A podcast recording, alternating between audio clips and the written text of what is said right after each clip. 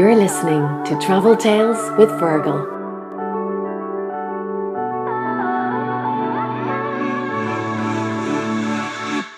In terms of peak performance and highest performance that you can have in the sport, it's the Lions. You do know, and every every guy who dances national jersey, if he wants to play at the top level, he will have to go and play on the Lions because pretty much everything is stacked against you. So that makes us fantastic and it's rare. And it is a, it's one of those things that you do want to do, but you want to go on it and you want to win the bloody thing. So if you go on one and you don't win it, you really need to go again because you need to rectify that thing. So I think everything's stacked against you.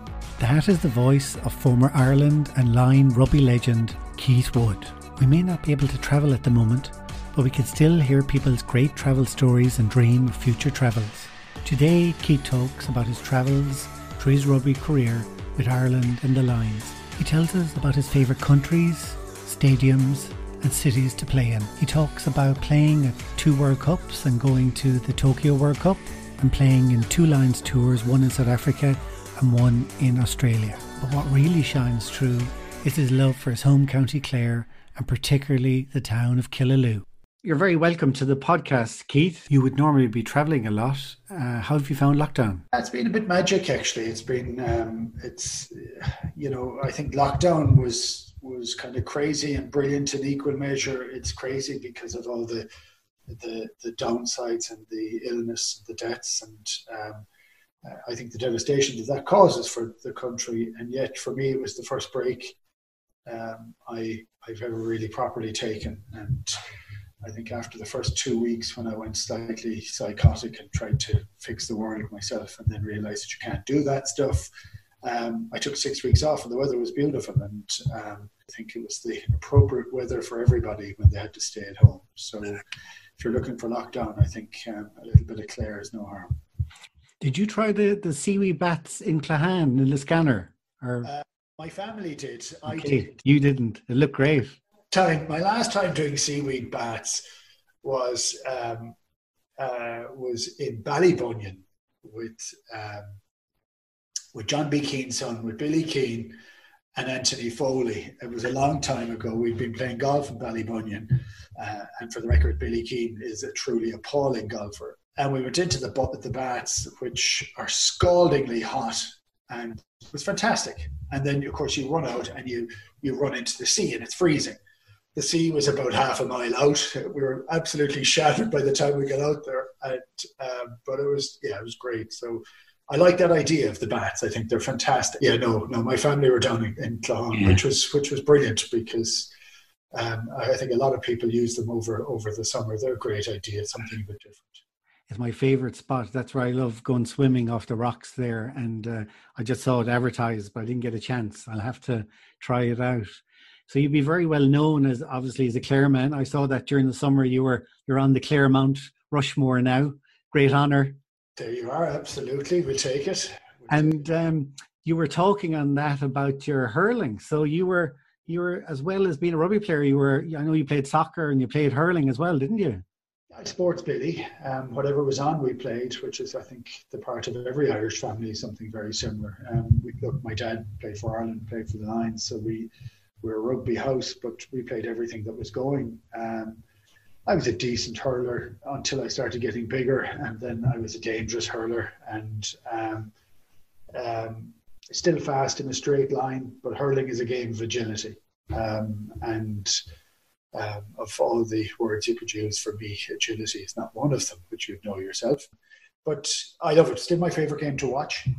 Uh, well, it's the highest skill component at at a million miles an hour, and to see the joy. And I went back. I helped coach the, the hurling team in Killaloe about ten years ago, and it was nice to kind of go back and do it. But I had. Um, uh, trying to remember the skills I had and the skills I didn't have uh, the joy of watching a guy running at full tilt and putting a ball over the bar without breaking step is one of the great things of sport. So it's a skill I don't have. I thought I did have it, but I actually didn't have it. So um, my memory is affected. You actually played underage with Clare. You played with James O'Connor, didn't you?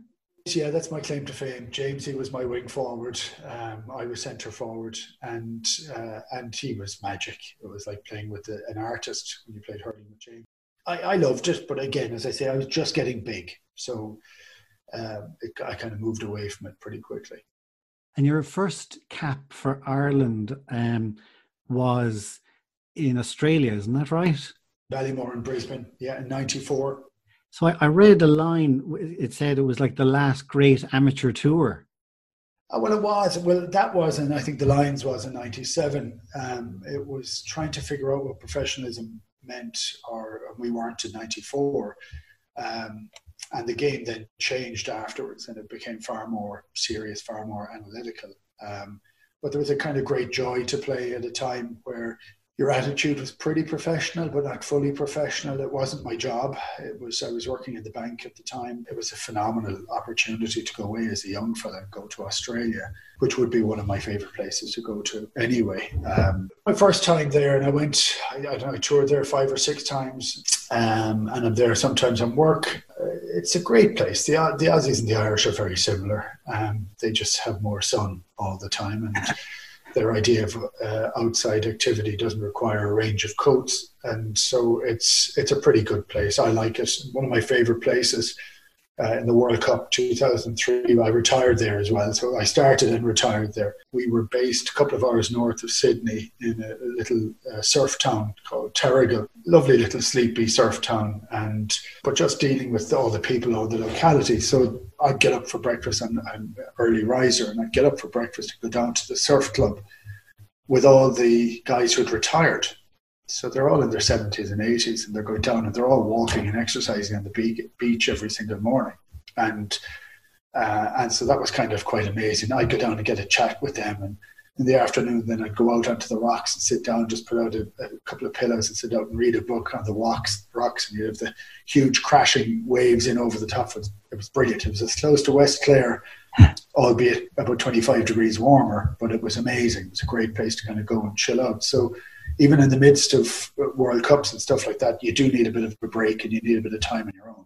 Because it has that. I, have been to Byron Bay and a few places around there, and it has that very relaxed atmosphere, isn't it? It's tropical. It's like the best summer days, you know, and but a lot of their days are like that. So that's kind of interesting. And I've I've read other players saying that they particularly loved going to Australia because um, you can kind of get lost there. You can go to the shops and you know because it's so big, you can get away like in New Zealand, it's a bit more pressure cooker. Can't go outside the hotel in New Zealand because rugby is the religion. Um, Australia is it's uh, it's a lot easier, but still there's it's a sports mad country. So you know you're going to uh, I'm recognisable. I've been bald for most of my life, so it, it hasn't kind of changed. And so that was you'd be immediately recognisable then. And but they're fans of sport, so it's pretty good. I mean, they slag you, they give you a hard time. They give you a hard time in Australia always, but there's a it's a tongue in cheek thing, and yeah. And if you're in any way a risk to them winning a match, they go after you in Australia, which I always took took as a mark of respect. That tour in '94, I heard Victor Costello say a great line, saying it was the last great drinking tour because it was that era, you know was a, there was a bit of that too, and it was like rugby for for for. It's funny because we often think of it as being an Irish thing, and it's not an Irish thing. It was uh, you'd play a match and you'd have a beer with the guy you played opposite, you know, and that was always the case at that stage. That's far less the case now, um, but that was that was a big feature of then. And but you also get to build friendships that are like that was it's nearly whatever that is 26 years ago. I have friends that from um, from the australian team are still great friends to this day. So and that's because of things like that. So there are things that, that are gained in professionalism but some things are lost as well. And you were kind of lucky because you got to experience both you know like now kids in school are practically professional. There was a lot of things in that era in, in amateurism that were great. I remember uh, Ian McGeechan once saying um, we're being he's been criticised in the I'd say 2005 2009, and he said when did amateurism become a word for a negative word? It used to be a very positive word, and I think each time has its benefits and uh, and negatives, and um, in that period of time, we got a, a, mix of both. I'd still love to play today. I'd love if I was starting out now, knowing that this was a job that you could have. Um, it was a hobby for me. I never really thought I'd play for Ireland. I never thought it would become professional. So that wasn't part of my planning or, or, or thinking at that time. Now you look at it and say, yeah, this is something you have to look at. You can do it. How do you plot it out? How do you maximize your ability? Um, it's a very short window to have, but it's a great window to have. And it's one of those great things that you can say, wow, I was a professional sportsman. That's a nice thing to, to be able to go. And it's, it's a tough job. I mean, it is very tough, and um, people think they get you get paid lots of money, and actually, some of the guys do know, and that's a fantastic place to be. But you have an open appraisal every Saturday, and if you're playing international rugby, it could be five or six million people watching it on the television, and uh, that's a hard place to have an appraisal. And you have to be able to weigh those things up, and some people are able to deal with that, and some people aren't. So it's a tough job admiration for for for young fellas that think that this is something that they're going to do. I think it's a sometimes you have to be careful what you wish for, but also it's it's not an easy path actually. And the careers are kind of shortening now, aren't they? I mean, they are short, but you know what? When your career is over, I retired at 31. When your career is over, you start again. And what are you going to do for the rest of your life? You're going to work. I was fortunate that I had a set up a couple of companies when I was 22 or 23, and I always worked. So I worked all the way through my rugby career because that kind of kept me sane, if that's what you'd call it. And, you know, I, I just I liked it for, for, for that reason. So work for me wasn't a huge hardship when I retired. It was just the next stage for me. But for the guys that are in and around it now, they have to try and plot what's going to happen afterwards. And also, you, the skills you learn, you know, are transferable then to business and to life, aren't they? Very much. They are. They're, they need a conduit to be transferable. So they're not immediately transferable. So some elements really are your sense of team, your sense of self belief, um, that confidence that you have to have, the coachability that you have to have as a sportsman. They are easily translated, but you do need a filter for them to, to work away from. Um, uh, the bubble of sport is is incredibly selfish. That's all you're only thinking in that line. You're not ever thinking outside those lines. So you do. You need you need a filter to, to go through after after sport to, to ease into business. But uh, it can happen. And your your club career, you were in Harlequins. So you spent how many, how many years were you there? Seven, eight years, nine years? In, I stayed in England for fourteen years. Did you? Okay. I was in Quins for from 96 to 2003. So did you li- live in London all that time? In London, loved it. Um, thought it was a fantastic place to live. It's one of my favourite cities, still is one of my favourite cities. I love London. I think it's an amazing city. I'm missing London at the moment because I'm normally there every week. So um, I'd still do a lot of work over there. And um, for me, it's funny. You, you, you fly into Heathrow and you go down into the uh, uh, Paddington Express and uh, there's just a different beat. You know, it's just it's far busier, but it just has a different sense about it. Um, uh, yeah, I like it. I, I just think it's a great city. I think there's something fantastic about it. I love the parks in the city. Uh, I love all the different com- component parts of it, but even down in the dead center of the city is pretty fantastic. What other cities around the world do you like? I love uh, Sydney. It's an amazing city. Um, it's a great city to, to visit. Don't know that I'd want to live there. I think it's too hot for me, but that's that's okay. Uh, I love Montreal. It's an amazing city. Um, it's just very different. It's a, blend of French and English. It's quite interesting for that. Um, uh, I like Chicago, um, partly because Ireland beat the All Blacks there. I think there's something nice. Were you there that weekend, or definitely was there? Yeah, I like I like I, I kind of like most places for the bits that are different. Yeah. I like cities. Struggle a bit in New York. I think it's a bit too manic. Um, I you struggle in Hong Kong. It's definitely too. Uh, it's just too busy, too constantly busy. And strangely, as I get older, but not even as older, I used to. I was young. I like the sort of outer, outer reaches where you can. So if I was to say where's the place I'd like to sit and chill out the most, um, I'd like to go to West Clare. And I just, I love the crashing of the waves. I love the sound of the waves. Um, I love that smell that's there, and the big sky, you know, and it's and it's clear air as well. So it's um, uh, next up New York from from from West Clare, you know. So yeah, and uh, that's where one half my family comes from. So they come from outside Quilty. So yeah, it's just something that uh, that seems to kind of breathe air to me, really. And say for when your in your Ireland days, was there a particular city that you loved over others? Like you know, so in Six Nations for traveling to like Paris or he, you know. Absolutely. So I love Rome. Paris again was too busy, and you're when you're playing matches, you're it's it's kind of it's too big. You're having to travel across different areas. Uh, London is too big for an international match for me. Uh, Cardiff is too small. Um, Edinburgh nearly the same. You know, uh, so like for me, Lansdowne Road was just was the best place of all of all time. Um, there the noise in the Berkeley court before we'd go to matches. You'd have to go down through the, the lift and go out through the, the crowd in the foyer before you'd get in the bus to go to the ground, even though it was only a couple of hundred yards, was amazing.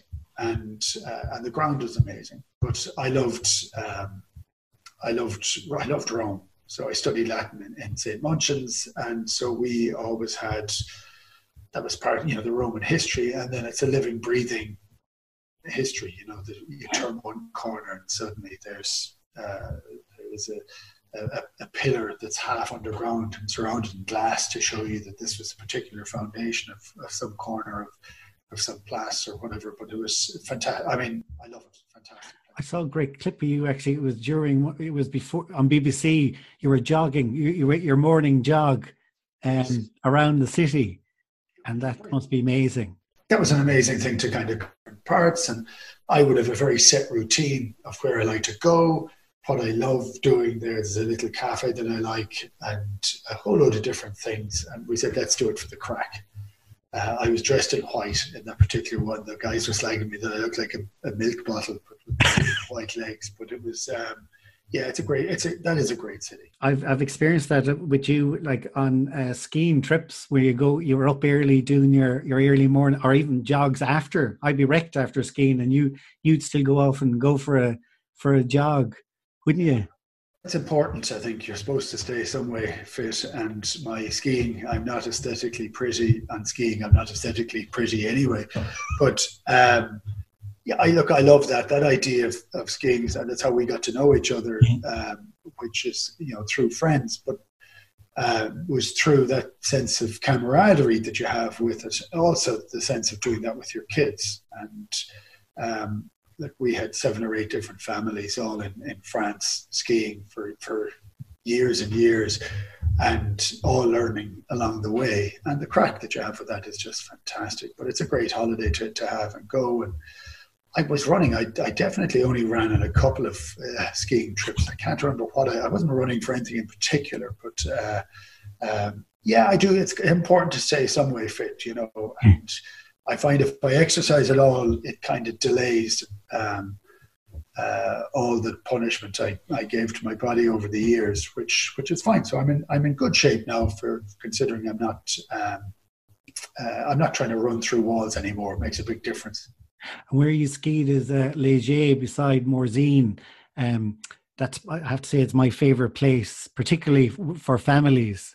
Like it, it, it's a gorgeous resort, isn't it? Very relaxed and it, it is, but it's picture postcard um, where you go. There's lovely restaurants on the mountain, and and the people are pretty friendly, and but it's it's uh, varying levels of difficulty, not too difficult, and I think it's great for us because it puts our ego back in the box. We, we tend not to go mad on, on it, and the, there's a few black runs, but not too many, and we're very uh, careful when we go down those or not. And but it's family friendly.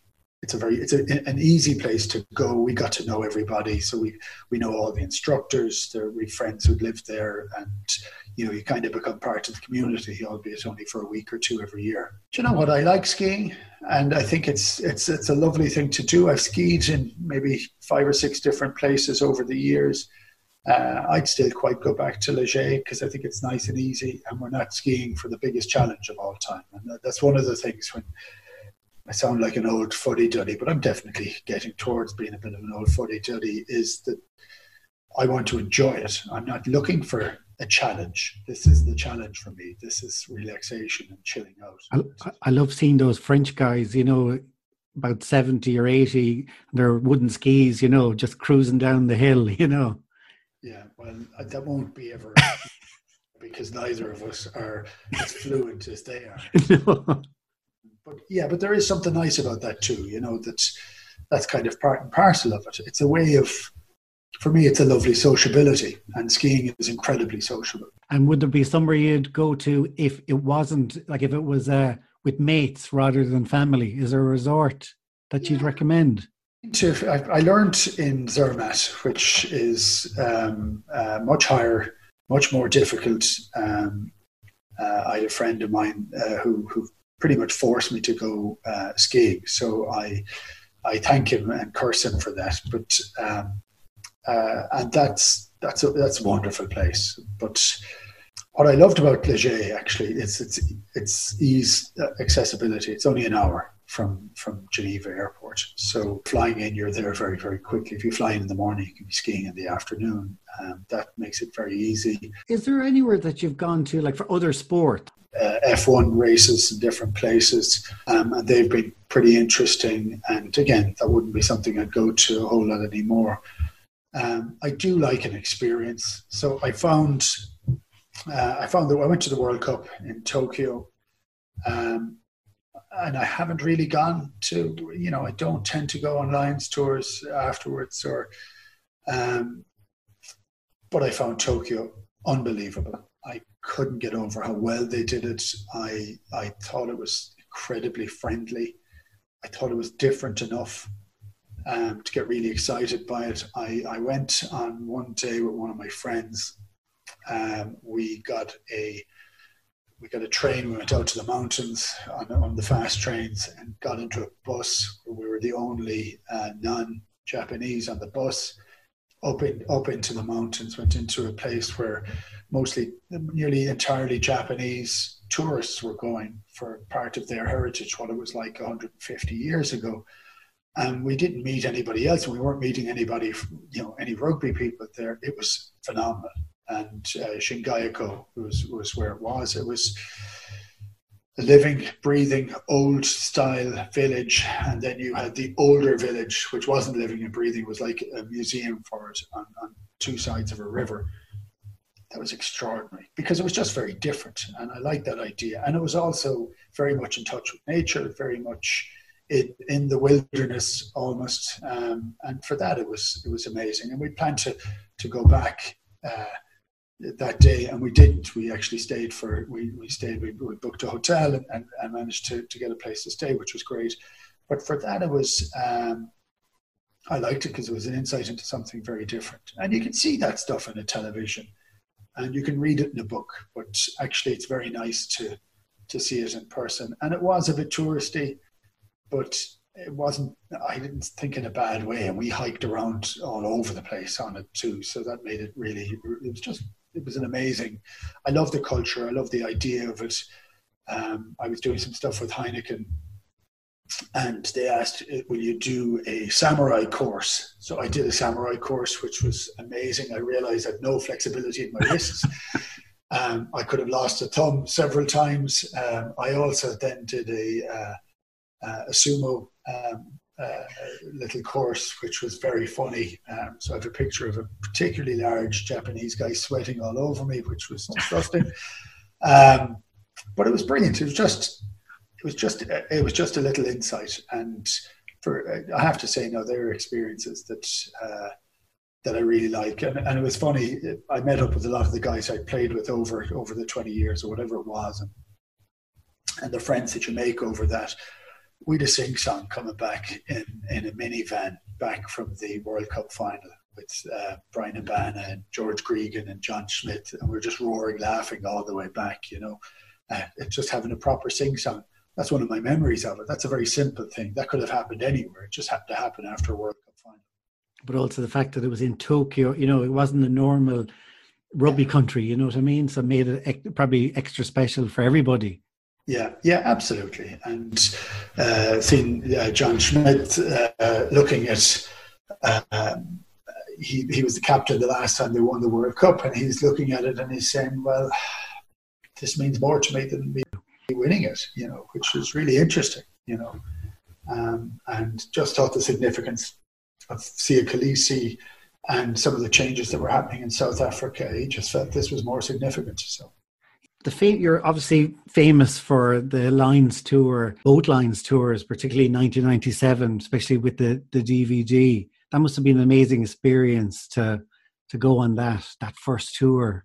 The tour was great. It was I was 25. Um, it's a bit of a shock to the to the system. I was captain of Ireland going out, um, but when I came back, my life changed an, an awful lot because um, you're everybody was was tuned into that to that you know anybody who was a rugby fan so that's another thing you have to take in you don't make a presumption that everybody knows who you are nor should you but from a rugby perspective people did that video gave me a bit of a shock because we never did any interviews to camera so I didn't know I was in it until the final cut came in because there were there was a camera 25 yards away you know half the time so yeah, so that made it very interesting as well. Um, I loved the tour for, for what it offered, with the level of possibility, and to play with some of the players we played with, and to be coached by those coaches was pretty fantastic.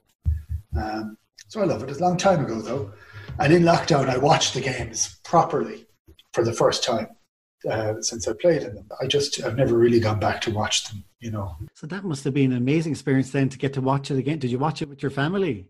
they think I'm a little bit mad. The, the, the, rules, the laws were different then, and I was a little bit mad. That's kind of part of it too. But uh, yeah, it's it was great. It was actually great to, to look back on it.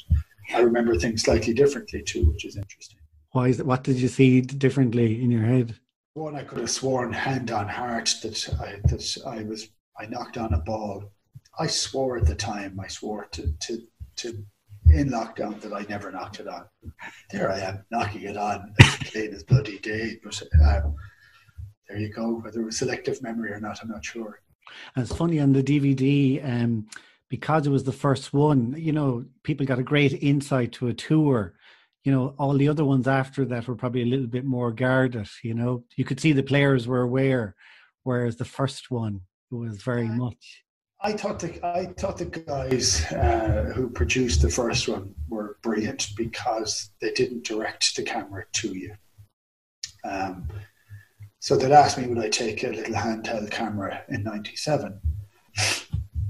Um, I've uh, that's uh, the uh, they offered me a handheld camera in '97. I said no, I didn't want to to take it. Um, so some guys spoke to camera, but a lot of guys didn't speak to camera. And because of that, like we were all sportsmen, we weren't presenters. So if a camera picks up what you're saying and a microphone picks up what you're saying and you're not saying it to them, it's incredibly natural. The subsequent ones, they kept directing questions to the players, and the players didn't come across as natural. I don't think they were guarded. I just don't think they're as natural. So, in 2001, they gave us all a camera and said, "You can use that." I left mine behind me. I never brought it with me because um, I, I, didn't want to do it. Yeah. You're right. It was, it was, much more natural. And that was that. I presume was that your first time in South Africa on that tour?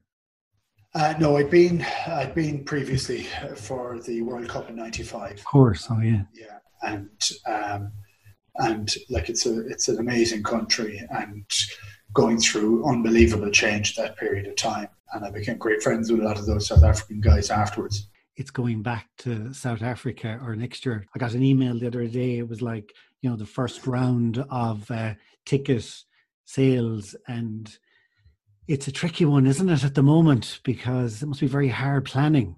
Yeah I look I've made the decision very early that i wouldn't go. Um, only because the um, I, I, think you have to be very careful with the amount of travel that's happening, and we're uh, planning for things that may or may not happen. I think I'm happier to have some level of certainty. Um, my view for next year is to try and see more more of this country if I can. Um, uh, I normally fly every week, and uh, I travel a huge amount. Um, and uh, I've flown four times this year, which is an awful lot less than I normally do. You know? yeah. I normally fly four times even in a week, so um, it's very different. It will be a very different experience if the fans aren't able to go, wouldn't it? It's very. It was always very much part of the of Lions, isn't it? That that support. Uh, it's part of it, and I, without being without being silly on it, it's part of the joy of the Lions for the home country. It's a huge boost to the economy. Um, it's a huge boost to the coffers of the host nation.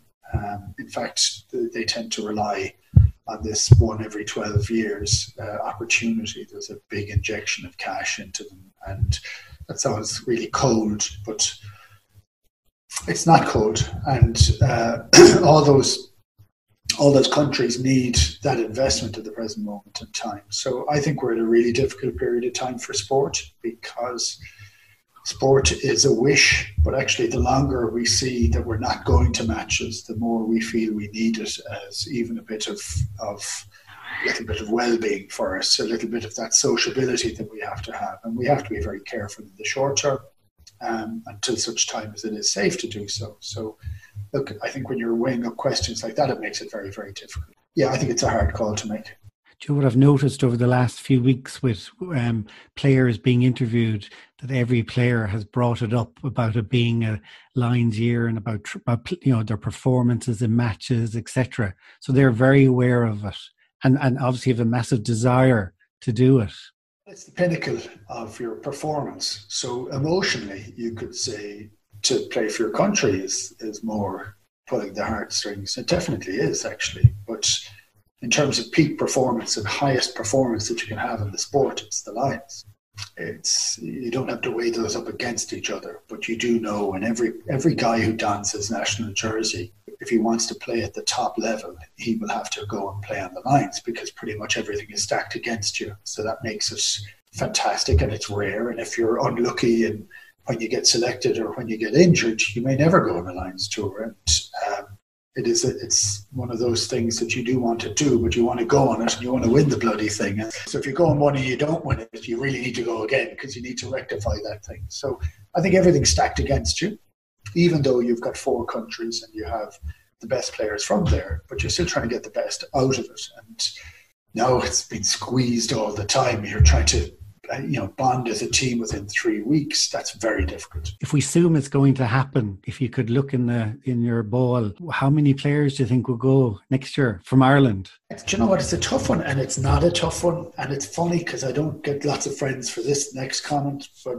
um, i don't care how many goes. Um, I, that's not what it's about. And um, i remember somebody looking for a photograph of the Irish Lions. I said, "There's no such thing. There's Lions, you know, and you you can't wear your national jersey when you go there.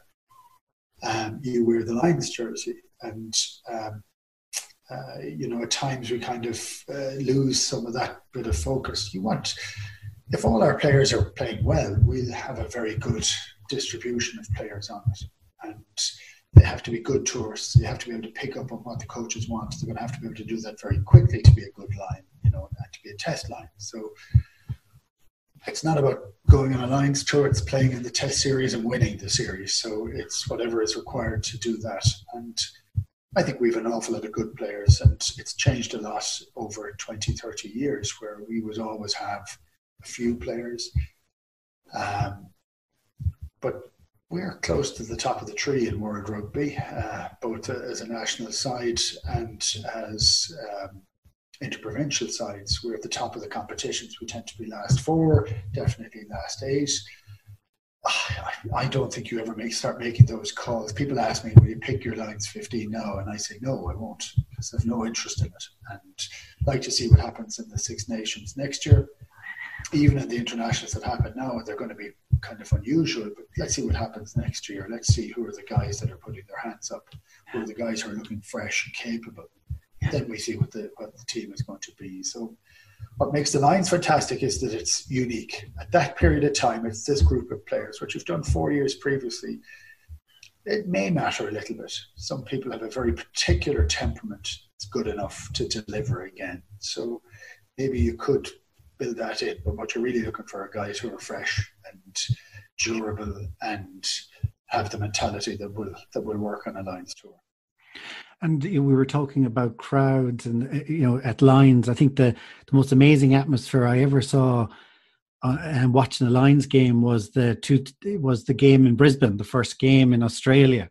That was amazing, wasn't it? I mean, it, I mean, it was majority Lions in that stadium. I think it was, and and uh, Australia changed it afterwards. They they limited the tickets uh, immediately afterwards, and uh, tried to fill the grounds with as many Aussies as they possibly could because they didn't expect to have that level of noise. But we couldn't go outside our hotel. I, I know I've told you this story before, but I snuck out our hotel at one stage, uh, down the service lift, up the service ramp, out the back of a hotel because there was a thousand people, Lions fans, waiting in the foyer, and I I, all I wanted was a cup of coffee. You know, I'd been training too much, too many meetings, all that sort of stuff. And I bumped into a, a Welsh family, uh, uh, mother, father, son, daughter, all dressed in Welsh jerseys. And I, I would try to run and try to get out of the way, you know. And they, they were waving at me and said, "Look, will you stop for a photo?" So stop for a photo.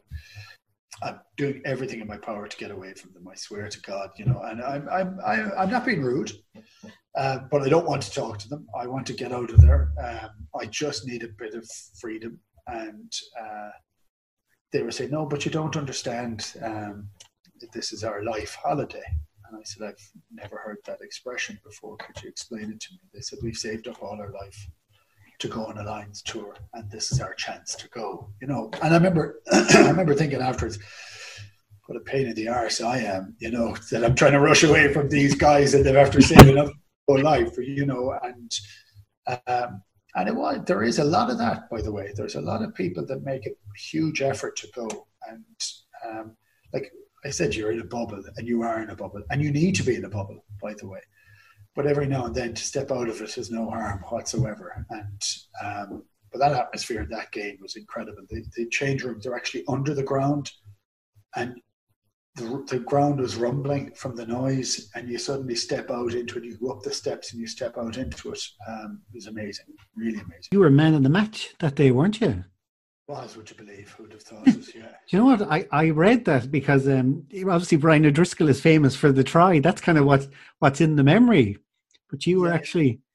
Well, I'll tell you what, and you could take this for what you think or, or like or believe. Um, I don't know who picks man of the match ever. I do know it's sometimes the guys in the press. Um, I look back on that day. I played really well that day. I was very happy with it, but he was easily man of the match. I would agree with your memory of it, by the way. Um, I don't know that anybody pays any attention to that stuff. Really, you don't. I've had man of the matches when I've been pretty crap, and I've had, I've been given sort of bad ratings when I thought I've played really well. You know, and uh, I, the only thing that matters at that particular day was we won the match. Right, that's the only thing that matters. Just out of curiosity, Graham Henry versus Ian McGeechan as coaches, are they very different coaches or? Um, I would have said Ian McGeechan. Um, it's funny, I was chatting to him recently, and um, uh, I would have said he is the best coach I can envisage for the Lions, and that he was a Lion himself. Um, there is a philosophical view you have to take on this that isn't entirely pragmatic, and he is pretty pragmatic. Um, but you have to trust the players, and you have to get the most out of the players, and kind of get out of the way of the players because these are the best players that are there. And for me, um, he's like a kind of warm, fuzzy uh, jumper that you can put on. Uh, I just felt incredibly comfortable with him. I knew what he wanted. He got everybody to think in the manner in which he wanted us to think, and I thought he did an incredible job. Um, Graham Henry, for me, was different, and um, I, like he did. He was. He's a really good coach. I mean, he's a he's a class coach. But we were wrecked going on that tour and we overtrained on that tour. And because we're trying to do it technical, almost to get to a level of, of technical proficiency in a very short period of time, in my view, we got that wrong. And so philosophically, I would have said he was right, and technically we were wrong because we were we were all shattered going out there. We'd had a very long season, and then that particular year we played a huge number of games. Um, nearly twice the amount that the guys are playing presently. So we were we were shattered going out. We overtrained on it, and we just if we'd taken a rest for three weeks, I think we'd have had a better chance. But we fell apart as that one went on, and even with all that, I'm unbelievably annoyed that we left that behind us. You know, I think Warren Gatland, I think, has learned from that, hasn't he? That seems to be his style too. You know, to simple a simple game plan, yeah. not overwork the players. No, and I think that's essential. You know, and there's elements of things that he has done that I haven't agreed with, but I haven't agreed with it almost philosophically from afar. But it's trying to as, as the game changes every four years you have to make changes to it as well so the guys need to be fit but they need to be fresh uh, they need to try and play as one so whatever you can do to get that to happen is is is what's necessary yeah it's going to be very tricky this year the longest season ever i'd say won't it be by next summer hard to figure what's happening at the moment yeah. that's um, we're just kind of we're, we're flowing from one season to the next trying to rectify different things that need to happen. Um, I think they have to make a reduction in the games during the year this year. Uh, I don't know how they're going to do it, but I think it's I think it's required because otherwise we're not going to see an awful lot of, of the top players playing at the end of the season. Yeah, true. That's why it would be great if that Lions tour can happen next year because they're world champions. You know, would make it so special. Well, it often seems to be the case that nearly every time, actually, for the last twenty years. You know, it's quite amazing. And uh, is there a particular country you mentioned about West Clare in Ireland? Like, is there a particular country that you have a preference for to go away to? Yeah, I'm not. And I love, I like, so I love going to the French French Alps. I think that's fantastic. Um, one of the favorite cities I've ever been in, San Sebastian, which is, um, it's just just an amazing place. It's beautiful. The food is fantastic. Um, it's friendly. It's it's an amazing place. Um, but no, I would be. I'm not a holiday person per se. I'm an activity person, so I'm not looking to go and lie in the sun with my skin tone. That doesn't augur well. And um, no, I. But I do. I genuinely. I look for places that are that are, are relatively close by, places that are quiet. So I love it. We go hiking here up to Moylussa, which is the highest mountain in Clare, which isn't very high.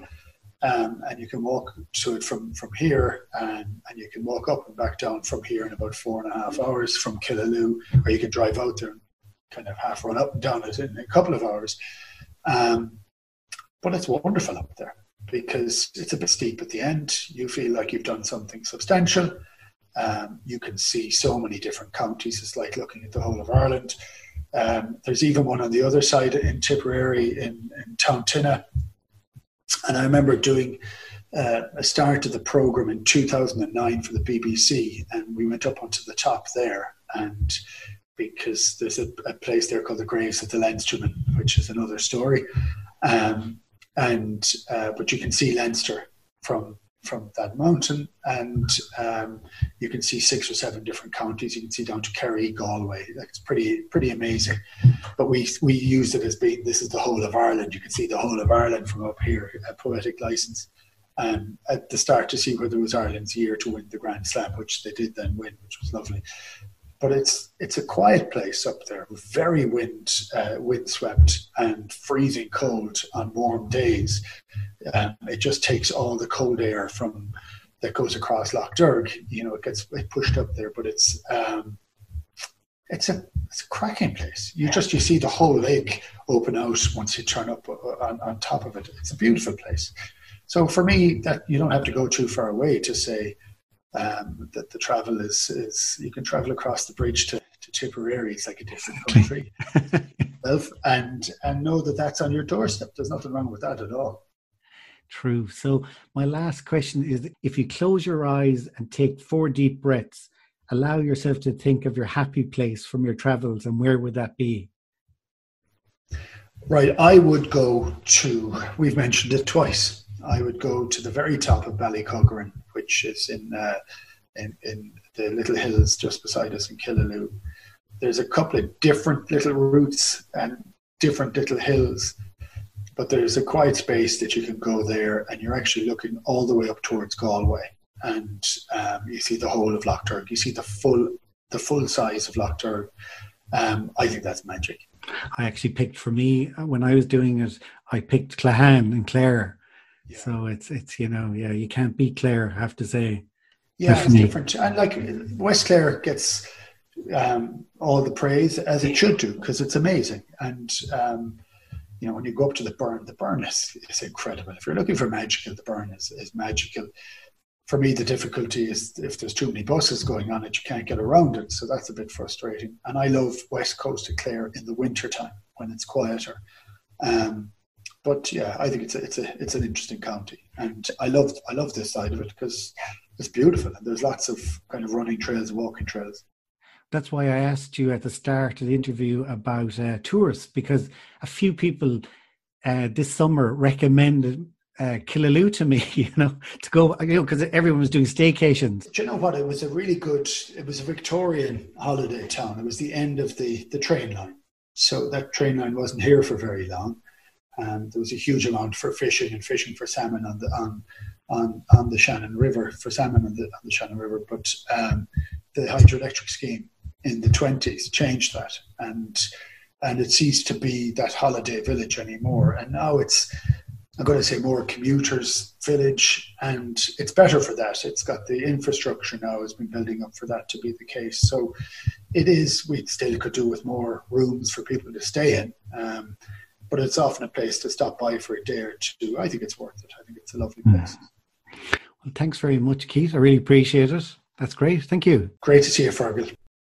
I would ask if you could please subscribe to Apple Podcast so a new episode will appear in your library every week. I would also really appreciate if you could leave a rating and a review as it helps others to discover this podcast. To find out who's on every Tuesday, please follow me on Instagram and Facebook at Travel Tales with Fergal. Stay safe and keep dreaming of future travels. Travel Tales with Fergal.